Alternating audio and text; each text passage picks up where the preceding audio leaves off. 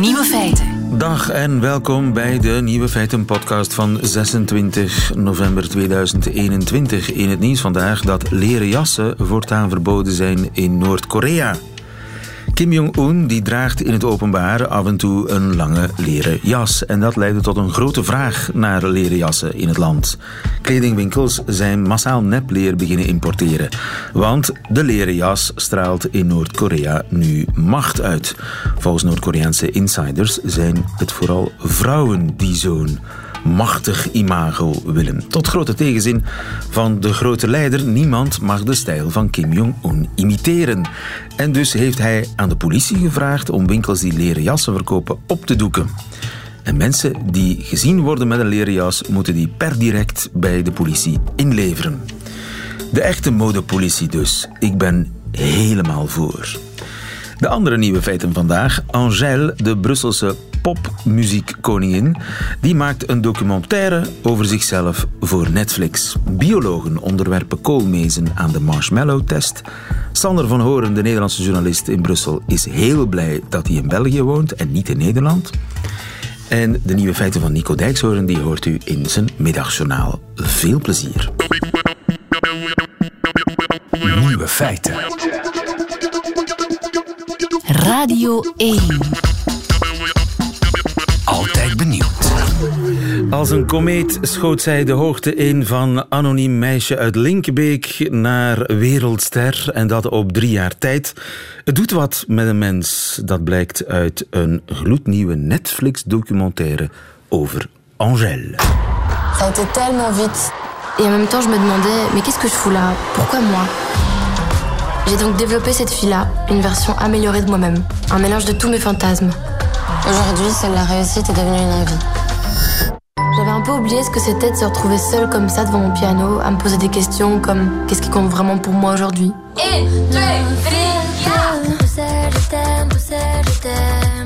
Mais en tout cas, cette énergie, cette envie, cette folie même, ça m'a inspirée pour la suite.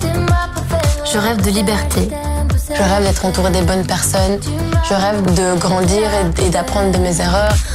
Je voudrais pas échanger ma vie de maintenant pour celle d'avant, même si je le pouvais.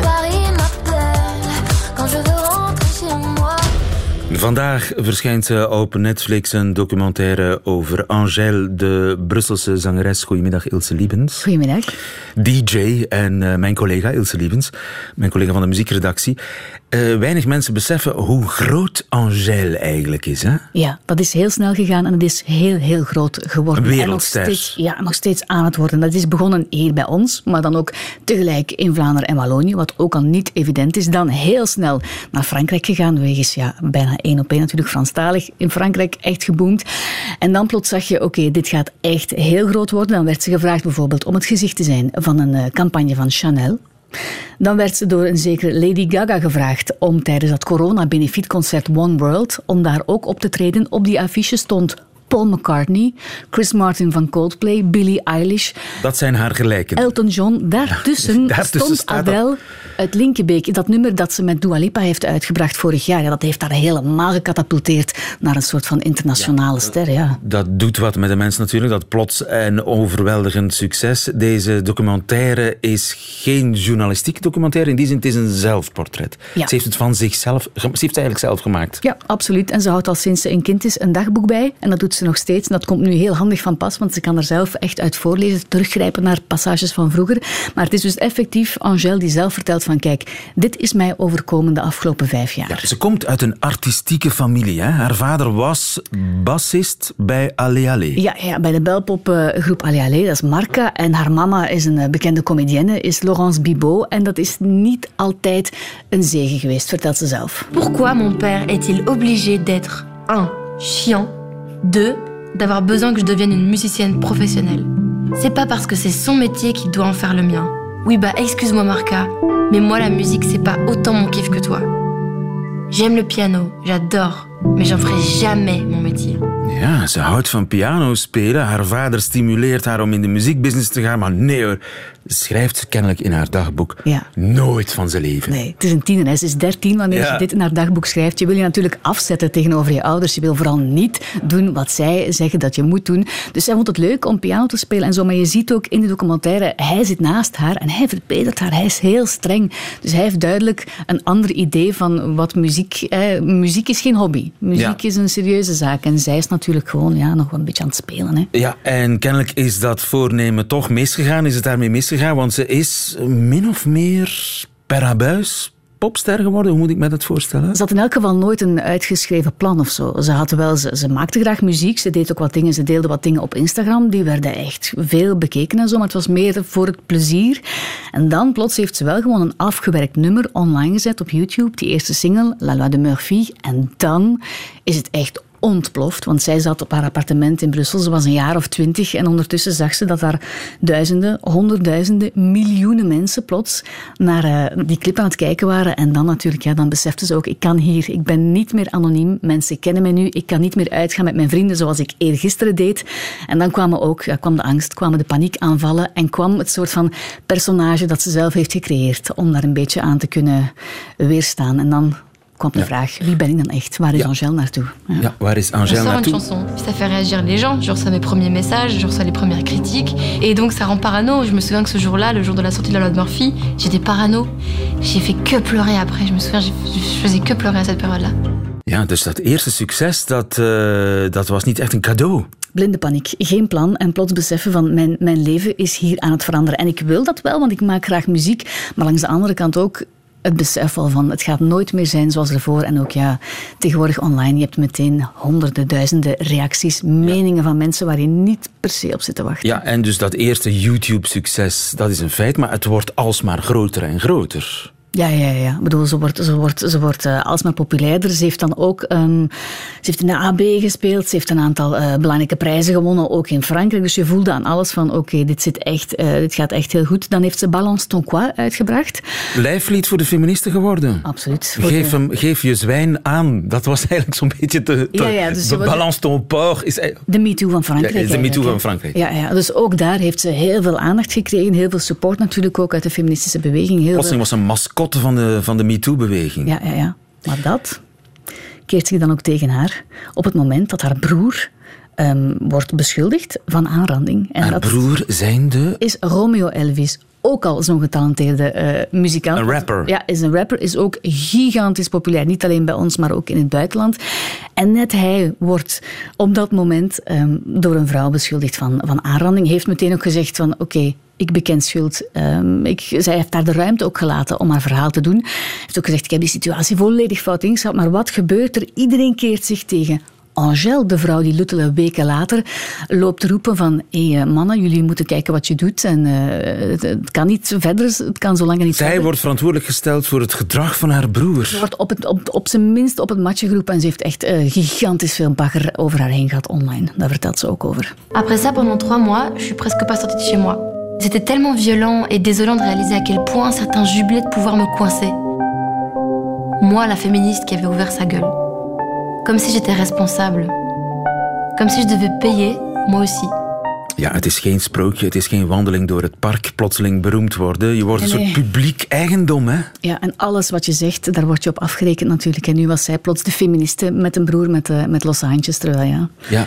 En het ziet er zo'n klein, speels, blond meisje uit. Ocharme. Ja, is ook wel. En ze is ook heel kwetsbaar. En ze, ze vertelt daar ook, ook over van ja, eh, de momenten dat het echt niet goed ging, dat ze effectief eh, paniekaanvallen had. Er is ook een moment geweest dat, ze, ehm, dat er een foto van haar werd gepubliceerd in Playboy, waar ze ook totaal niet mee akkoord was. En dan hoor je haar huilende voicemailberichten. Die ze Uitgerekend de foto waar zij nee had tegen gezegd, die publiceren ze. Ja, ja. Denken ze, wat, wat, wat dat, dat kleine meisje, wat kan die mij maken? Ik zet die foto er. Voilà, zij die vooral niet geseksualiseerd wil worden, die vooral alleen maar met haar muziek wil bezig zijn, uitgerekend, dat gebeurt er dan. En ook, ja, Je moet op je strepen leren staan, denk ze is ik. nog altijd heel jong ook. Hè. Ze was 20, 21, dus het is echt absurd. Ja. En dan moest ze nog... Ja, ze is eigenlijk geout, hè?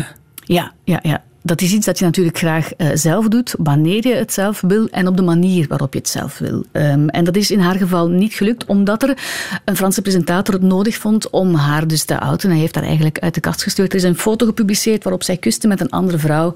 En dan, uh, ja, dan was het vertrokken. En dan had ze eigenlijk de kans niet gekregen om het zelf uh, te vertellen aan haar ouders of aan haar oma, die er trouwens ook iets over vertelt. Alors, un soir, m'a téléphoné. Je savais déjà. Écoute, je dois te dire quelque chose. Je dis non. n'a pas besoin de me dire quelque chose. Je suis au courant.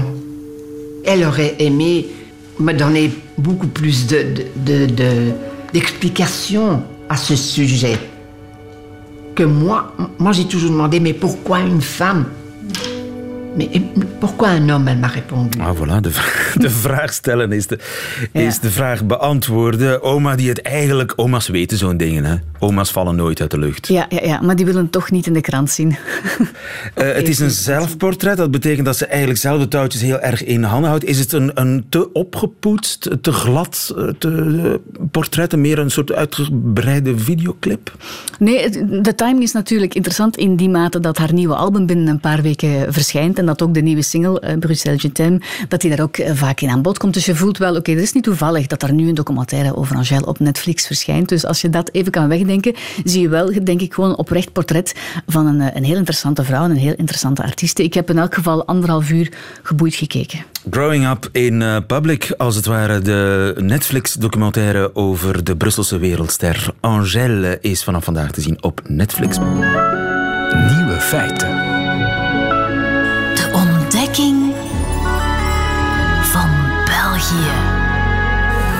En wie weet is dat ook de ontdekking van uh, Angèle. Had je er al van gehoord? Ik had er al van gehoord. En uh, jij wees me net op dat ene Nederlandse zinnetje erin. En toen vroeg ik me af, waar is het Duitse zinnetje? Ah, omdat zij is Brusseloise. Hè? Link, haar, haar, voorouders zijn Vlaams. Dus zij heeft een, echt, dat is echt een Brussels ja. ketje. Ken je het woord ket? K een ketje? Nou, ik ken het alleen in een negatieve context. Dat... Uh... Hoezo? Nou, een ketje is niet, niet heel uh, flattant, toch? Als je dat tegen iemand uh, flatterend, als je dat tegen iemand zegt. Oh, nee. Vandaar nee? catnet. Ken je catnet? Catnet, een kindje gewoon. Dus. Ja, ja. Een, cat, een cat is ja. een, Brusselse, ja, een Brussels kindje. Ja. Ja, ja. Maar goed, de taaltest die is voor uh, later. Die is voor later. Nou, Ketje weet ik alvast. Uh, uh, Sander van Hoorn, NOS-man in Brussel oh, ja, sinds een paar jaar. En komt daarover, over zijn ontdekkingstocht en, en wat hij. En allemaal... over zijn vrijdagse dilemma deze dag eigenlijk vooral. Je vrijdagse dilemma? Nou, nou ja, naar welke persconferentie moet ik om zeven uur gaan kijken?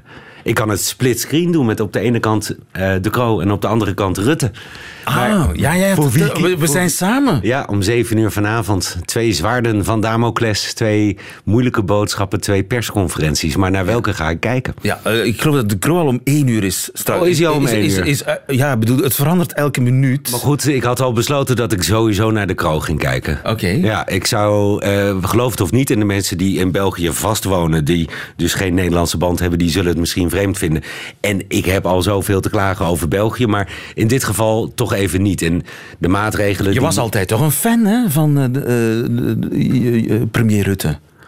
Ja, nou ja, behalve als het over corona geleden. gaat. Dat is oh. alweer een tijdje bekoeld dan, uh, die liefde. Ja, nee, want kijk, vanavond die maatregelen. De cafés om 11 uur dicht. De, de, sowieso geen nachtleven meer.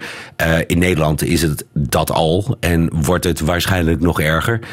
En uh, wat dat betreft word je dus relatief blijer van het luisteren naar die Belgische persconferentie. Maar sowieso, lieven, we zaten gisteren op de terugweg uit Straatsburg, vergadering van het Europees Parlement daar. Zaten we uh, met drie collega's in de auto. Alle drie blij te zijn dat we in België wonen. Drie Nederlanders. Drie Nederlanders die alle drie uh, in Brussel zijn ingekwartierd en Europa of België volgen. Die eigenlijk blij zijn dat ze in België wonen. Op dit gebied dan toch, want er zijn ook heel veel klachten en grieven en daar heb ik ook uitgebreid over verteld. Maar als het gaat over het coronabeleid, inmiddels zijn we echt blij dat we in België wonen. Want als het gaat over het coronabeleid in België kun je iets van beleid ontwaren. En in Nederland is dat toch helemaal zoek. En dat is het duidelijkste op het gebied van de boosters. Wij zijn er al lang mee begonnen. In Nederland zijn ze nu de eerste boosters aan het Ja, dus uh, Nederland heeft er misschien twaalf gezegd. Uh, of laten we het... Nou, nee, weet je... Nee, we doen, nee, nee, nee, we doen het ruim. Het zijn er 120. En uh, gisteren uh, minister Van der Broeke in het federale parlement zei... dat ze dus al op 1,2 miljoen prikken zitten. Meer dan 10% van de Belgische bevolking, niet de volwassen, maar de Belgische bevolking, heeft een boosterprik gehad. En eh, echt het bewijs stapelt zich op. Hè. Woensdag, de ECDC, dus het Europese Cienzano, vertelde: jongens, het effect is nu aangetoond. boven de 40 jaar, doe het en doe het snel. En gisteren de Europese Commissie met uh, een geldigheid of een einddatum aan het uh, corona safe ticket uh, om Europees te reizen. Na negen maanden na je volledige vaccinatie vervalt eigenlijk de rechten die je daaraan kunt ontlenen. Tenzij je een boosterprik hebt. Tenzij je een boosterprik hebt. Dus de Nederlanders zullen een tijdje niet op reis kunnen gaan. Maar gisteren dus geconfronteerd met die feiten. onze Frank van der Broeke, hij heet bij ons Hugo de Jonge, zei van nou, we hadden om dit advies gevraagd, dit wetenschappelijk advies advies van het ECDC. Het is er nu, dus nu gaan we er naar kijken. En in België zijn ze al 1,2 miljoen boosters, boosts verder. En dan denk ik, ja, wat is er dan toch in Nederland misgegaan? Want je zei het net zelf, Nederlanders gaan, en de mate is nog een beetje afhankelijk van hoe snel Nederland nu kan inlopen, et cetera. Er zijn, zullen Nederlanders zijn die op een gegeven moment niet meer op reis kunnen gaan. En dat is heel vervelend als je een wintersportvakantie geboekt hebt. Maar het is ook heel vervelend als je een zakenreis hebt of op familiebezoek gaat. Maar het zal wel eens deugd doen bij mensen die heel erg voeteren op het virus en de maatregelen. Nederland doet het slechter. Nederland doet het slechter. Het is altijd appels en peren vergelijken. En in de maatregelen jojo we, uh, we een beetje om elkaar heen. Hè. Dus België heeft een tijdje voorgelopen in strengheid van maatregelen. Nederland en nou, nu is het weer Nederland. En na vanavond is het nog steeds Nederland. Maar wat je eigenlijk gratis kunt doen is die boosts uitdelen. Want dan heb je dus de mensen die al een keer gekozen hebben voor een vaccin. Ja, je mag aannemen dat het grootste deel daarvan zegt van... oké, zo'n derde prik, of een tweede in het geval van Jansen... kom maar door. Dus die hele discussie over antivax, et cetera, 2G, 3G... Die staat hier helemaal los van. Dit kun je gewoon gratis doen. Die dingen zijn al aangekocht, ze zijn al betaald. Uh, je hoeft ze alleen maar te zetten. En ik zie het pragmatisme. Ik bedoel, eh, toen uh, ik het er met mensen over begon te hebben, krijg je van alle kanten verhalen te horen van mensen die hier gebeld worden en bijvoorbeeld vrijwilliger zijn in een vaccinatiecentrum. Er waren er nog een paar over. Ga zitten, dan krijg je de boost. Bedoel, en in Nederland doen we dat überhaupt niet en verschuilen we ons. En dat is de rode draad achter het Nederlandse beleid, ben ik inmiddels een beetje achter. We verschuilen ons achter dat wetenschappelijk advies om geen beleid te hoeven voeren. En in het begin was dat misschien een, een uh, uh, goede keuze van Rutte en de Jonge, omdat een Nederlander, ja, die luistert misschien niet naar politiek, maar luistert wel naar ratio. Dus op het moment dat het moet van de wetenschap, ja, dan zullen we er wel achter gaan staan. Maar het moeten van de wetenschap is een soort mantra geworden waar je dus op een gegeven moment ook achter kunt verschuilen. Volgens mij heeft het meer te maken met overorganisatie. Ja, maar dat is het dus ook niet. Want kijk, in, in België, uh, jullie hebben een systeem van vrijwilligers bij het Rode Kruis. Die hebben al een prikdiploma, dus die kun je inzetten. En, en ik heb, maar correct me if I'm wrong, misschien heb jij het wel gehoord. Ik heb, terwijl die 1,2 miljoen boosts gezet werden, heb ik niet gehoord dat er ergens een tekort aan capaciteit was om die dingen te zetten. Nou, in Nederland is dat nu al een issue. Waarom zijn we nog niet begonnen? Nou, het wetenschappelijk advies is er niet. Maar je hoort op de achtergrond dat er een probleem is met de prikcapaciteit. Maar ook dat is weer zoiets, dat had je toch aan kunnen zien komen dat je op enig moment uh, boosts gaat uitdelen. Dat op enig moment, en dat is deze week ook gebeurd, parallel aan uh, boost iedereen boven de 40, zegt het ECDC en EMA, zeggen uh, je kunt dus je kinderen vaccineren. Nou, die kon je ook al wel zien aankomen. Dus kun je op een gegeven moment zien aankomen dat het misschien handig is om dan ook de capaciteit te hebben om die kinderen te vaccineren. Als jij besluit dat dat moet gebeuren. Oké, we kunnen cursus geven hè, bij Belgen en de Nederlanders. Hoe kun je je plan trekken in tijden van mm, crisis? De cursus is nog veel simpeler. Trek überhaupt een plan. Ja, ja oké. Okay. Alright, uh, dat brengt... Happy, neighbor, happy Nederbelg, for a change, hier nu. Ja, je bent stil aan, aan het uh, fan van België deze week. Of dat zo blijft.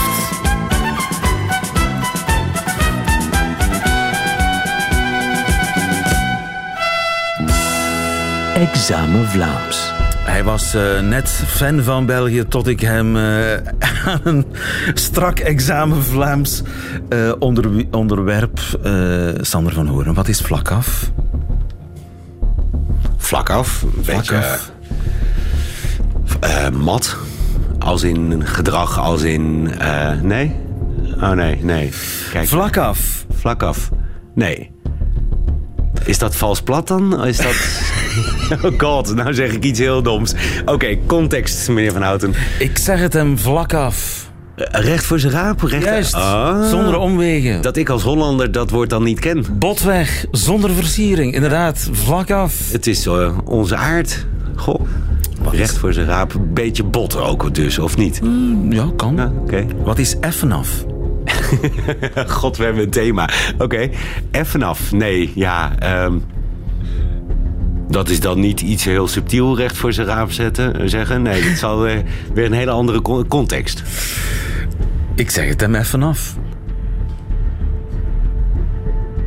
Ik zie een technicus zijn hoofd schudden van... ja, zo zou ik het nooit gebruiken. Nee, hè? Nee. Het Oh, is nee. gewoon een synoniem voor vlak af. Nee, echt waar? Vlak, effen, Ja. af, Ja. af. Oké, Effen af. even af.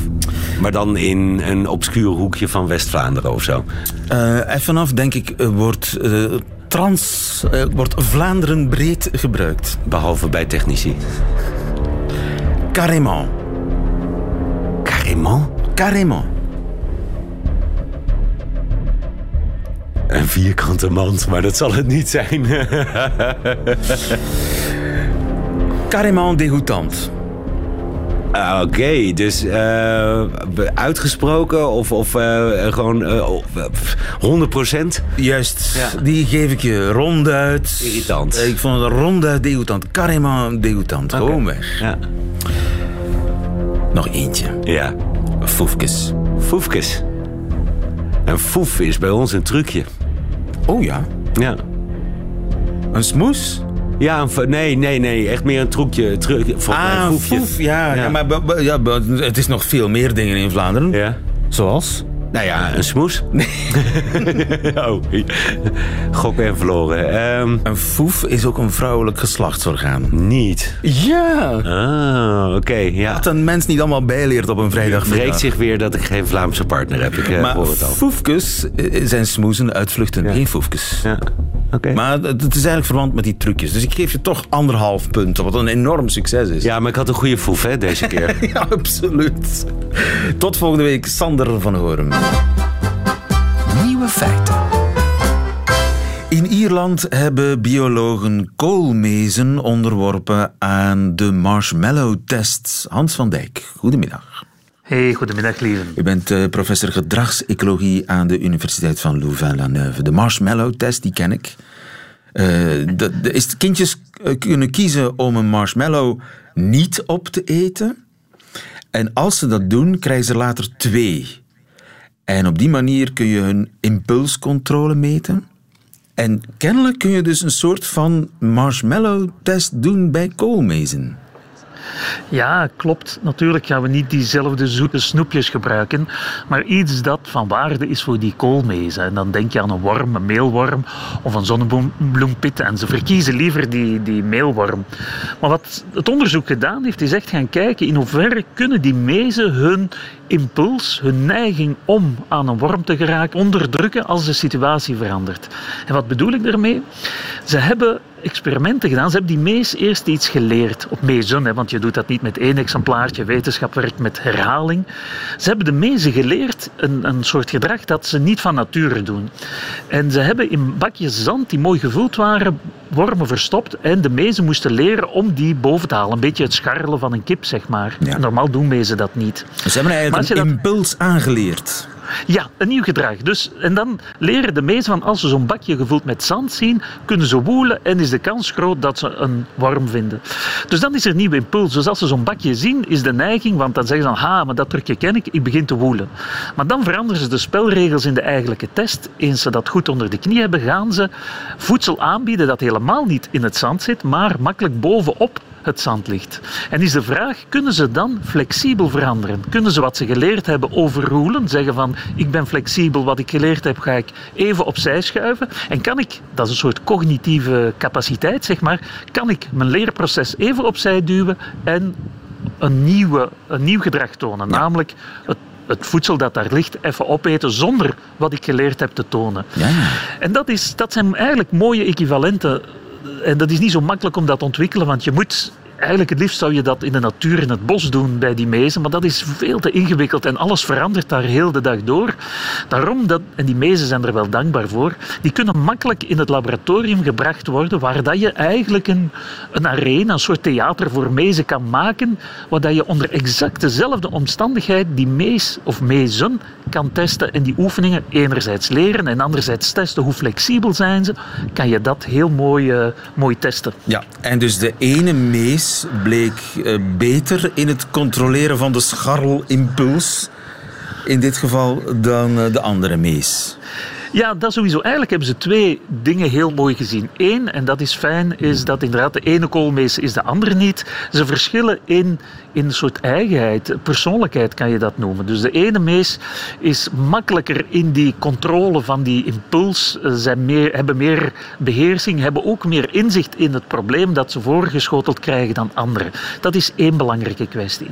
Maar wat vooral ook heel fijn is aan deze studie, is dat ze gezien hebben dat de context, zeg maar de ecologische context waarin het al dan niet flexibel zijn gebeurt, dat die van groot belang is. En ze hebben twee contexten, dus twee keer hun arenatje veranderd. Dat is één, als de mees er terug geleerd heeft en het alternatief is voedsel van weinig kwaliteit, zeg maar een zaadje, dat daar ligt, of van hoge kwaliteit, namelijk een vette worm die daar ligt. Gaan ze makkelijker van gedacht veranderen, dus van strategie veranderen, als wat ze kunnen krijgen een hogere waarde heeft, belangrijker is. Dat één. En twee, wat als ze onder stress staan? En Lieven, u vraagt zich nu waarschijnlijk af, hoe kan je een mees onder stress krijgen? ze hebben dat schitterend gedaan in, dit, in deze studie. Boem zeggen. Wel, dat kan een beetje werken, maar de, meeste, de meeste mezen gaan niet enorm onder de indruk zijn. Ze zijn het meest onder de indruk als jij er zou uitzien als een sperwer, een roofvogel. Daar zijn ze geweldig bang voor. En dit onderzoek, het lijkt echt een theater hoor. Ze hebben dan eigenlijk aan een kabel doorheen dat laboratorium een opgezette sperwer even de revue laten passeren. Okay. Ze kunnen die laten langskomen. En wat zie je dan? Ja, ja het, is, het is spelen op een leerzaam niveau. Ja, ja, ja, maar toch zo leerzaam. Niet makkelijk om te doen, maar wel zo leerzaam. Wat je dan ziet is dat de mezen vooral heel flexibel kunnen zijn, of meer flexibel, dus hun gedrag kunnen veranderen, wanneer ze geen last hebben van die predator. Dus als er niet te veel stress in de omgeving is, zijn ze beter in staat om flexibel te zijn, één. En twee, dus wanneer die andere, het alternatief inderdaad een hogere waarde heeft, dan gaan ze ook makkelijker van strategie veranderen en zich niet vasthouden aan het trucje dat ze geleerd hebben. Dus hun mate van flexibiliteit hangt één af van de ecologische omstandigheden. Heb ik goed voedsel? Heb ik slecht voedsel? Is er een predator of niet? En twee, van de persoonlijkheid. Ja. Hoe de diertjes het aanpakken. Dus mezen hebben een persoonlijkheid, daar schrik ik toch wel een beetje van. Ja, mensen schrikken daar soms van. Van honden weten we dat. Hè. Bij mij, we denken dat dat typisch iets is voor de psychologie, dus voor de homo sapiens in het bijzonder. Maar veel van die patronen blijken toch op volstrekt eigen wijze voor een koolmees hoor, maar er zitten toch gelijkaardige patronen. Bijvoorbeeld, hier testen ze dan of de ene mees meer exploratief is dan de andere. En dat kan je weer doen in die arena die je bouwt, en met met plastic uh, kerstbomen en zo verder. Je maakt dat uh, lekker artificieel, maar toch bruikbaar. En dan zie je als je de ene mees in zo'n lokaal brengt, de ene gaat meteen op exploratie, begint alles te onderzoeken, de andere blijft bang in zijn hoekje zitten. En dat blijkt heel herhaalbaar te zijn. Dus dat is niet toevallig. De ene mees is meer exploratief, is meer agressief, is meer vindingrijk en zo verder dan de andere. Maar dat kan heel goed gemeten worden. Ja. En dan zie je dat die dingen samenhangen. Dus de aard van het beestje. Het ene dier is meer gewoontedier dan het ander. En dat blijkt dus samen te hangen met kenmerken van hun persoonlijkheid. En kunnen we nu, naar analogie met de mens en uh, de kleuter, uh, zeggen dat naarmate je meer impulscontrole hebt, dat je meer succes hebt later? Um, dat verband is niet altijd zo eenduidig. En daarom net dat we variatie in de populatie vinden. Mocht dat zo zijn, dan ga je de natuur een soort natuurlijke selectie krijgen die allemaal in de richting van datzelfde gedragsprofiel zou elimineren, selecteren. En dat is niet omdat, opnieuw, wat ik daarnet zei, de natuur dat bos waar die koolmezen of de tuin waar de koolmezen in functioneren is heel variabel. En je ziet het ene jaar zullen de heel exploratieve dieren het beter doen. Het andere jaar de minder exploratieve dieren gaan die het weer beter doen. En als je in de natuur hebt sometimes you win, sometimes you lose, dan is het antwoord variatie, diversiteit. Dan zie je dat de ene koolmees niet dezelfde is dan de andere. Hoewel die kenmerken overerfbaar zijn. Hè. De, De, de, ouders, de persoonlijkheidskenmerken van de oudermezen lijken wel wat op die van de kinderen. En dat zal ons ook niet onbekend in de oren klinken. Duidelijk, dankjewel Hans van Dijk. Tot de volgende. Gedaan, lieve.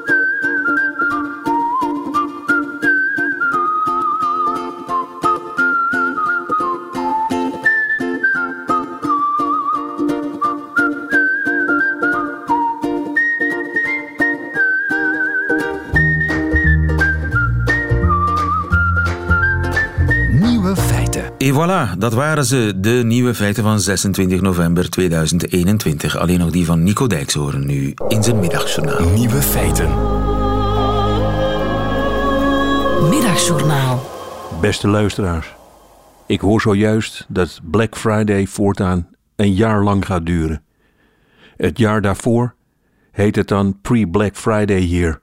Omdat Black Friday Year om de twee jaar is, is het voortaan dus eigenlijk altijd Black Friday Year.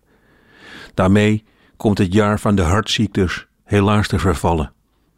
Omdat iedereen door Black Friday Year toch al het hele jaar in de rij staat, bijvoorbeeld voor een keukenmachine, die nu ook na het vermalen van je voedsel ook zelf alles op kan eten, wordt er vanuit gegaan dat er toch altijd iemand in de buurt is om hartmassage te geven.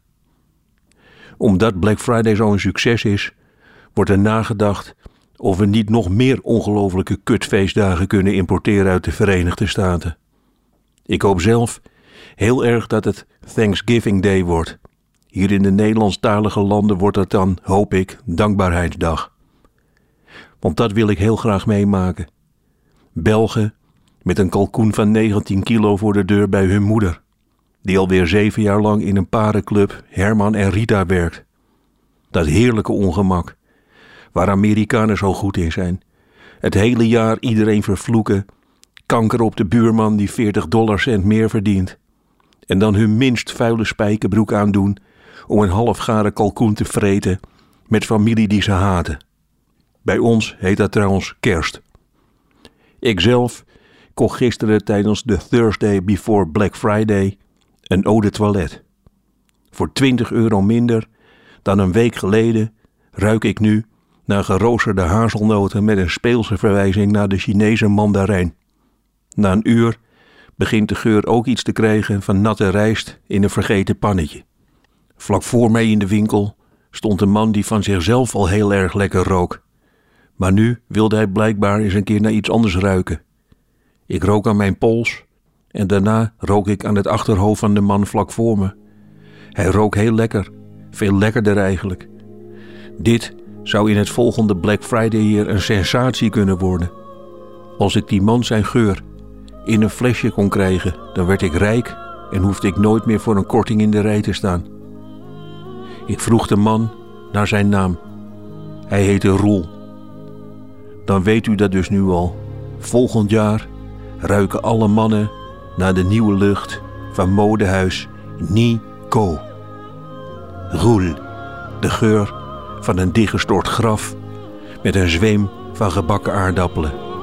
Roel, voor de man van toen.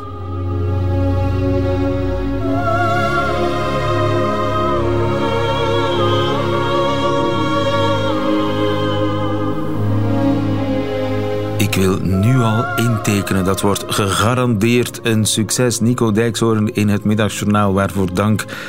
Einde van deze podcast. Hoort u liever de volledige nieuwe feiten met de muziek erbij? Dat kan natuurlijk live elke werkdag tussen 12 en 1 op Radio 1. Of on demand via onze website of via onze app. Tot een volgende keer.